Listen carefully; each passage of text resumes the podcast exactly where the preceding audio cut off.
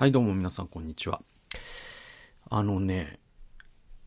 僕の、その、家がね、今の家に引っ越して、えーまだ1年経ってないんですけども、まあ、よくよく考えてみるとっていう話で、その、今のこのね、お家は、えっ、とね、一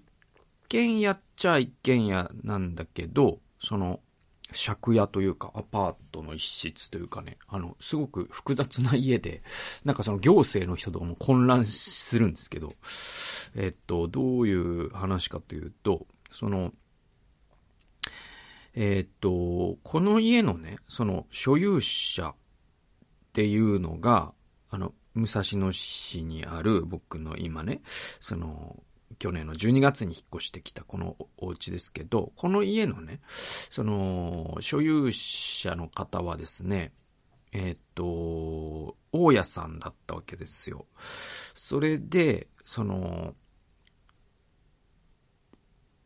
うんとね、まあ、わかるかどうか、あれなんだけど、その、おえーっと、大家さんの自宅っていうか家があって、そっから、その、その、建物が奥に続いてて、で、その建物が2階建てのアパートになってる感じっていう、まあそういう物件、僕自身は住んだことないんだけど、あ、でも確かにそういう物件なんかアパート見るな、みたいな。で、その大家さんが、まあちょっと僕事情を全然知らないんだけど、引越されたのか、あるいはまあ、高齢とかでね、施設入れられるとかわかんないですけど、まあそんな経緯で、えっ、と、ここのもう経営自体をやめますと。そして、ね、えっ、と、この物件の、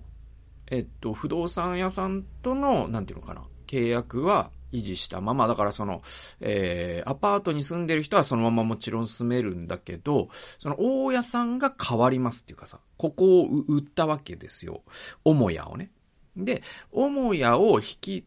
取ったっていうか、母屋を買い取った人が、この母屋もアパートとして経営していこうと。考えたときに、この大家さんの家っていうのが、まあ広いんですよ。で、特に2階がすごく広くてね。で、僕も2階ちょっと1回見たことある。もう本当にすごく広くてびっくりするの。70何平米とかだったかな。で、えっと、1階と2階で、まあすごくだから合計すると150平米とかなるんじゃない？もしかしたら。まあ結構、豪邸とは言わないけど、東京でこれだけのね、家っていうのは、まあまあこうね、さすが大家さんだなみたいな。そういう家なんで、で、新しいオーナーとなった人が、その家を、あ、こんな大きな、え、150平米のね、家を借りる人なんていない、あんまいないと。えー、しかももう家賃だってもう何十万、20万とか30万とかなっちゃうから、あね、なかなか広さ的にもそんなね、あの、ファミリーでも持て余すっていうかさ、そういう感じだし、えっ、と、だから、改造して、その、中にある階段を潰して、外に2階行きの階段をつけ、そしてそ、2階に玄関を新たに設置し、えっ、と、階の物件と2階の物件で別々に貸し出すということをした。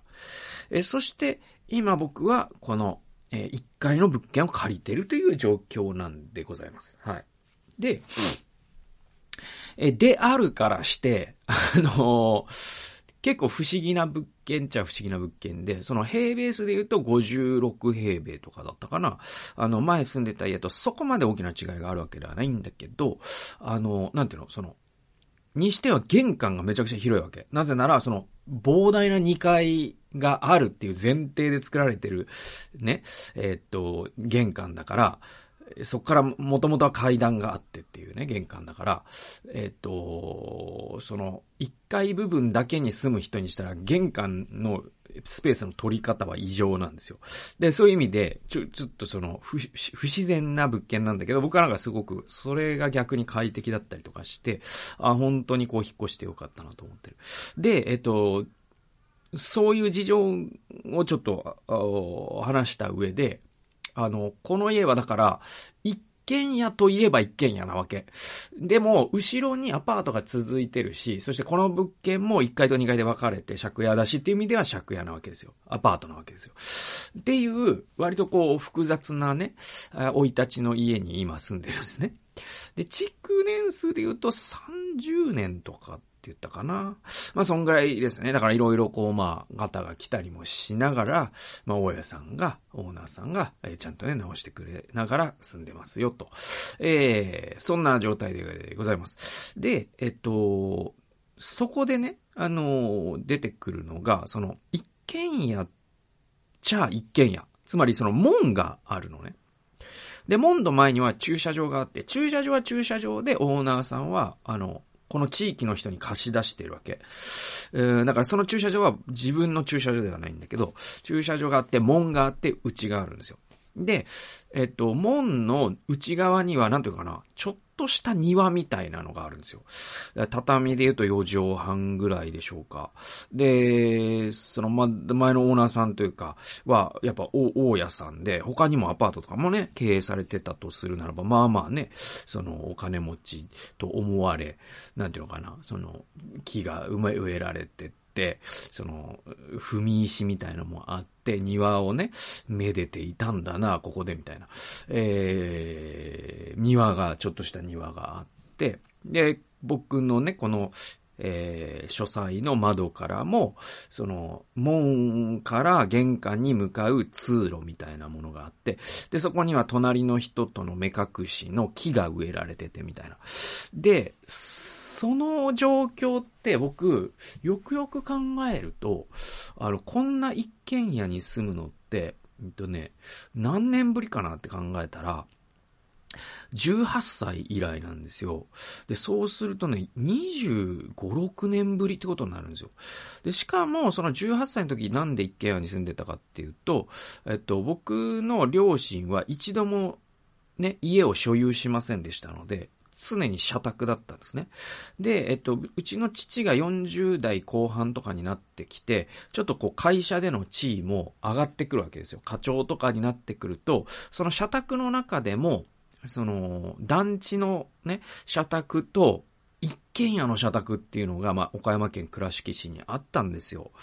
で、家賃にしたら本当1万円いくかいかないかとかですよ。まあ、社宅だからもう福利厚生の一部で、で、そういうとこに住んでて、で、めちゃくちゃ古いんだけど一軒家に住んでたんですよ。で、もう、まあ古い。本当に、あの、まあ古い。まあ寒い、冬。ね。えっと、最ね、あの、部屋の中、さっびーだね、朝起きて、色、もう息白くなってて。で、寒いな、もう何度だよと思ったら2度。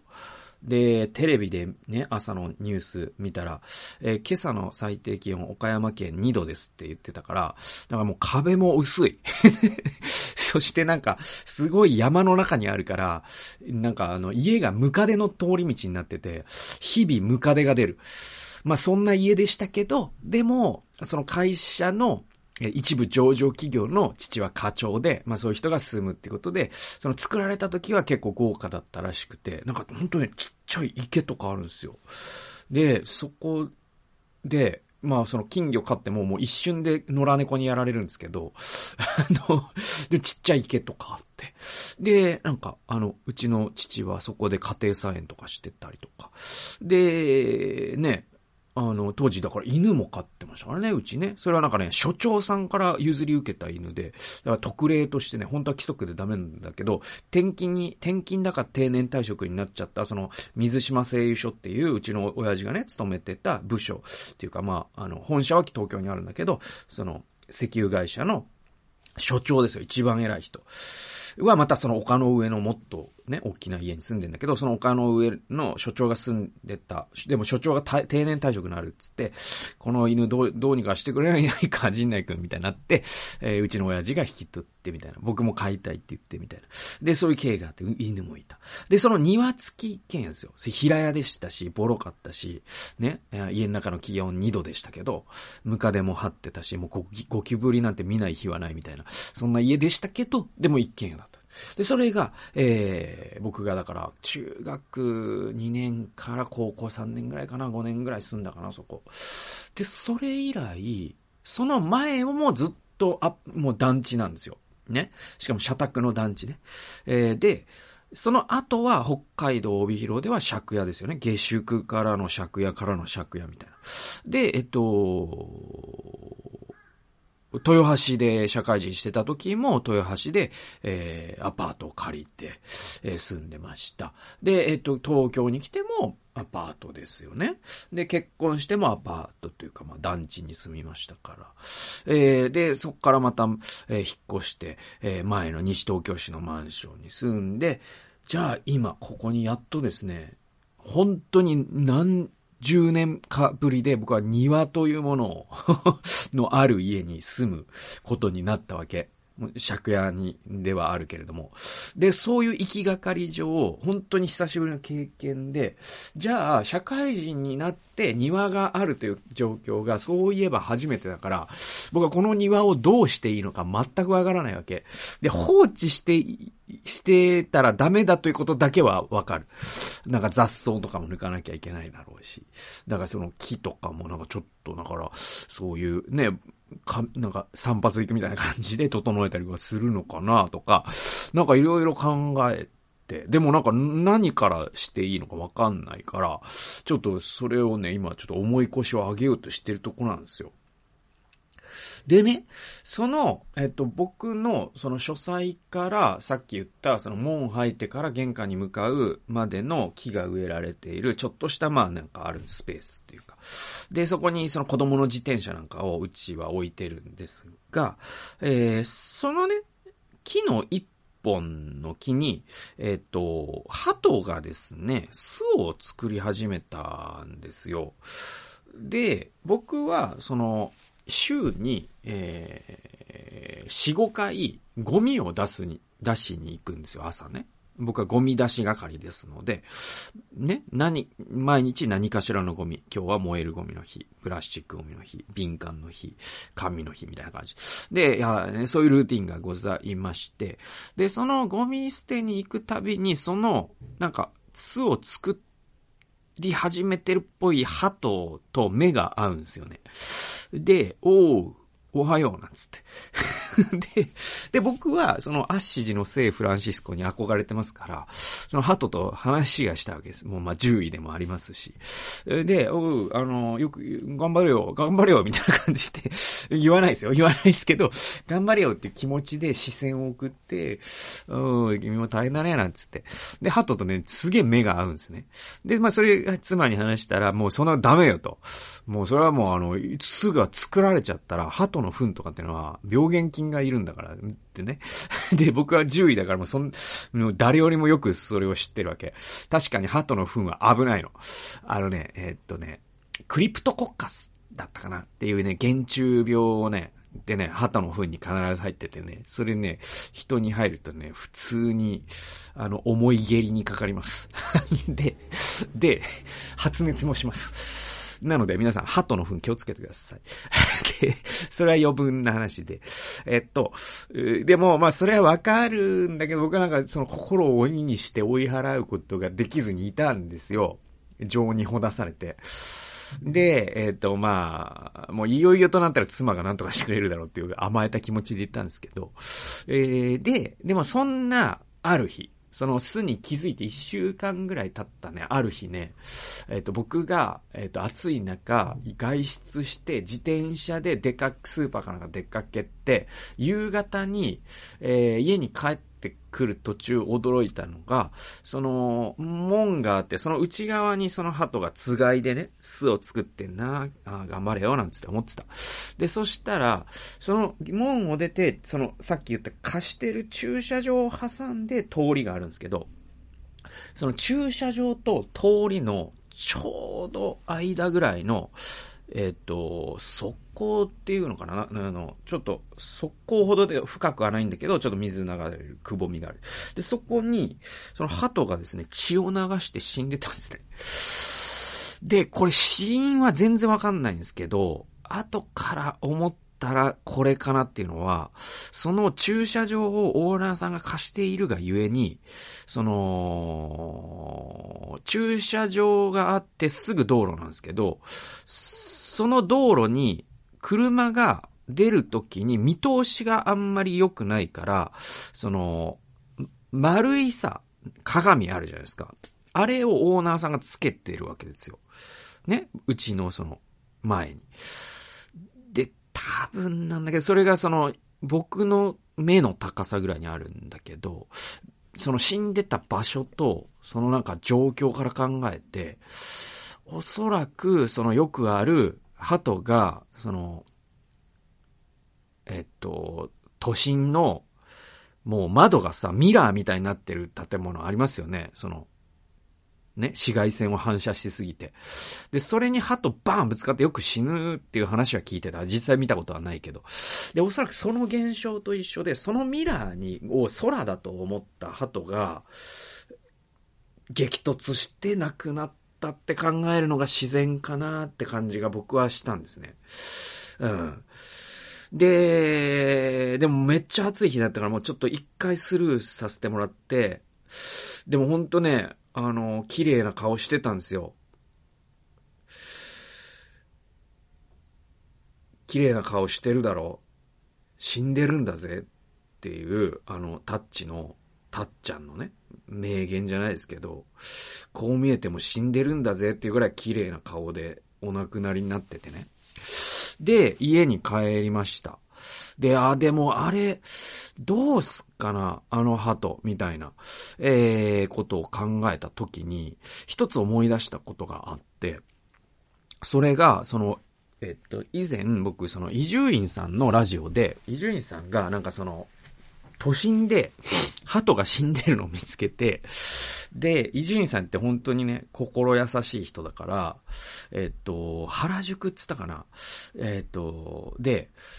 鳩が道端で死んでるのを見て、本当にこの鳩は、えっ、ー、と、人にね、打ち捨てられて、誰も埋葬することなく、かわいそうな鳩よと思って、その時にバッグの中にエコバッグ的に入れてたスーパーの袋があったから、えっ、ー、と、それに、えー、鳩を入れて、ちょっと、えー、ね、弔ってやろうと思っ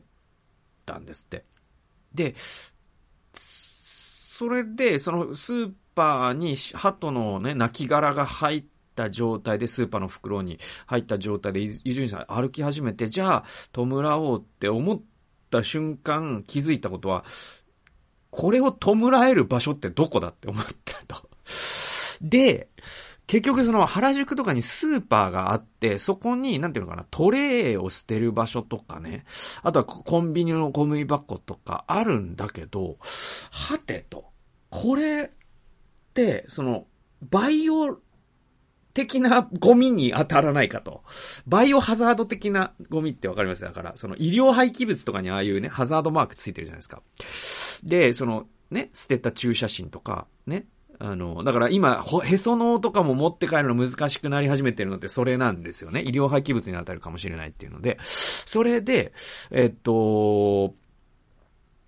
これって、あれって思って、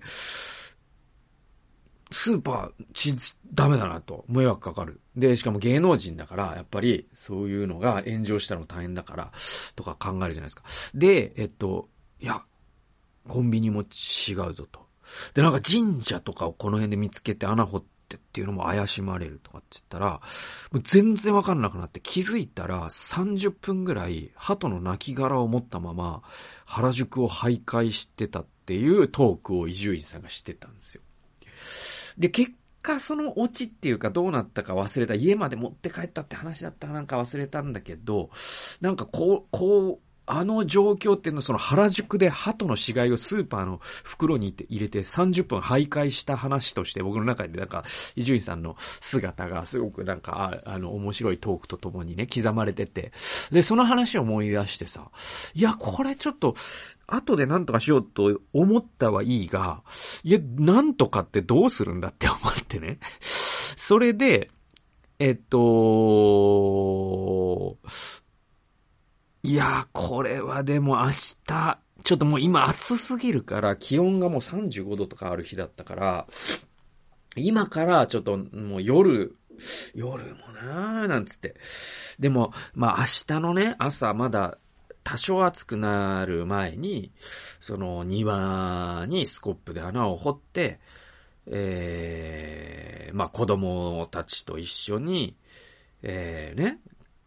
神様に祈りを捧げて、えー、このね、鳩が天国で幸せに暮らせるようにお祈りするっていうのも、いい教育になるかななんつって思ってたんですよ。うん、思ってたんですけど、えー、思いながら、その、外を僕は見てたんですよ。ね。その窓から。その僕のもう一個の窓からはその駐車場が見えるんですね。で、そのあそこにいるんだよなと思いながら見てたんです。で、そうしたらね、その、えっと、まさに、何その鳩が、鳩の亡骸がある真上に電線があるんですけど、そのちょうど真上にずっと、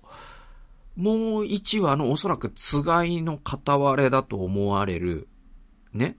まあ、夫を失って未亡人になったのか、あるいは妻を失ってね、男やもめになったのかわからないんですけど、そのね、鳩の片割れが、ずっとそこにいるんですね。真上に。だから、亡骸の真上にずっといて動かないんです。あの暑い日に。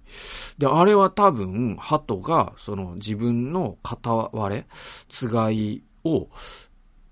の死を傷んでいたんだと僕は解釈してるんです。で、まあそれはもちろんその動物行動学者からしたらいろんな意見があるでしょうけど、僕はなんかその、えー、最近読んだ本で象っていうのは、その仲間の象が死んだね、場所にえっ、と、何年も年数が経ってもやっぱ戻っていって、そこで何らかの行動をしている。これは、象が死っていう概念を理解していて、弔いをしているからだって言ってる、えー、動物学者の人の本本を読んで、ああ、だから、鳩だってね、弔いっていうのをするのかななんて、ちょっと、ジーンと来て、で、それ話を妻にしたら、ね、あのね、つがいの鳩の1羽が死んでたんだよ。そしたら、その、ね、えー、真上でずっとね、片割れが、ね、その死を受け入れられないのか、あるいは弔ってたのかわかんないんだけど、いるんだよね。で、妻もちょっと外に出て見てくるわ、つって見て、あ、本当だ、つって、ちょっとうるってくるね、みたいななって。えー、でも、巣はつ、もう作らないから安心だわ、ぐらいの。で、でも、ちょっとうるっときたわ、みたいな。で、そういう妻のリアクション聞きながら。えー、で、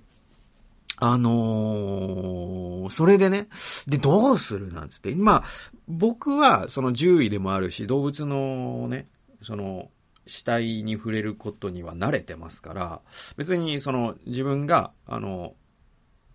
もちろん衛生対策はして、えっと、処理する分には全く構わないんだけど、ちょっと今日は暑すぎるから明日ね、その娘たちにそれを見せてお祈りするのはどうかななんつって、あ、それ助かるななんて話をして。そしてまた、ね、えっ、と、しばらく時間が経って、えっ、と、そのまだね、電線の上にいるかなと思って、また、その、駐車場の側の窓から見上げたところ、やっぱりいるんですよね。あ、まだいるんだ。ずっとね、見てんだなと思って。ああ、すごい、鳩もね、こういう物語があって、鳩だってやっぱり、こうね、妻に死なれたら辛いだろうな、なんつって。えー、すごいね、しんみりしてたら、こっからすごい意外な展開になるんですけど、もう23分いってるからこれフリートーク会にしますけど、こっから意外なね、あの展開があって、えっと、ちょっと、本当意外すぎて、なんじゃその話なんだけど、もうほん、あったままを話すと、あのね、見てたら、僕がその窓から、ああ、明日どうしようかな。そして上にまだね、つがいがいるな。ああ、なんかすごいエモいな、みたいな。で、ちょっと夕暮れになっててね。で、そして見てたらね、あのね、チリンチリンって言って、あるね、えっ、とお、お、おじさん？麦わら帽子かなんか被ってたかな。えー、おじさんが、えー、自転車、古い自転車の、えっ、と、前のカゴにも後ろのカゴにも何かしらの大きな荷物を持った。おじさんがですね、えー、その鳩の横を自転車で通り過ぎそうになって、キキーってブレーキをかけて止まりまして、あれ？って思って、頼もうつかの間、そのおじさんが、その鳩の亡骸を拾って、カゴの、前のカゴの袋にそれを入れて、チリンチリンって去っていったんですよ。で、なんその話って思うじゃないですか。でも、こっから、ちょっと、その、タイムスリップするんですけど、先月、あのー、次女が、まあコロナに感染した時に、あまりにも外に出れないものも良くないなと思って、公園で遊ぶのは絶対ダメなんだけど、ね、あの、自宅、自主隔離だからね。えー、だけど、そのマスクをつけて、その自転車に、えー、の、その、えー、自転車のシート、ベビーシートに子供を乗せて、僕がちょっとこの近所を自転車で徘徊する。そして、ああ、アジサイ咲いてるねとか、それぐらいなら、ね、全然倫理的に大丈夫だろうと思って、ちょっと外の空気吸わないとちょっとおかしくなっちゃうから、一週間とか。で、そういうのをやってたんですよ。で、その時に、その、この近所の、なんていうのかな、遊歩道みたいのがあって、で、結構ジョギングしてる人とか散歩してる人とかいるんですね。車が入れないね。で、そこの一角にね、えっと、その、アジサイとか咲いてます。で、ベンチがあります。で、なんかこう、杭みたいのもあったりとか、ね、人が入らない。で、ちょっとした池があしらわれた。とか、で、その杭の上にね、あの、赤身の肉が、あの、ところどころの杭に赤身の肉が置いてあるんですよ。で、これ、確か僕ね、目撃したかどうかわかんないんだけど、えっ、とね、これは明らかに、あの、こ、この界隈に、あの、地域のカラスを自分の友達にしてるおじさんがいるんだなっていうのを僕はその時に脳内に入れたの。そうとしか考えられなかったから。うん。あの状況。で、あの界隈で、あの別にな、生煮の、な、え？赤身の肉をあそこに置いて喜ぶ。しかも高い位置っていうのがポイントで、それって猫とか犬とかに食べられないようにするためじゃない？ですかタヌキとかに。じゃあ、カラスに向けてそれやってんだなって思う。で、ってことは、あのさっきの、その、鳩を、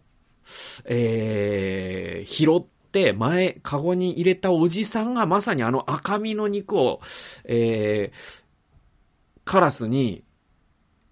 餌付けしていたおじさんと同じ人だと考えると全てが辻褄が合うじゃないかって思ったんですよ。つまり、あのおじさんは何らかの理由で、この地域にいる、その、鳥たちをこよなく愛する人で、ね、僕の仮説ですよ。あの、裏取ったわけじゃないんですけど。で、だから、そのカラスを養ったりとかもしている。そして、その肉を食べるカラスに話しかけたりもしているかもしれない。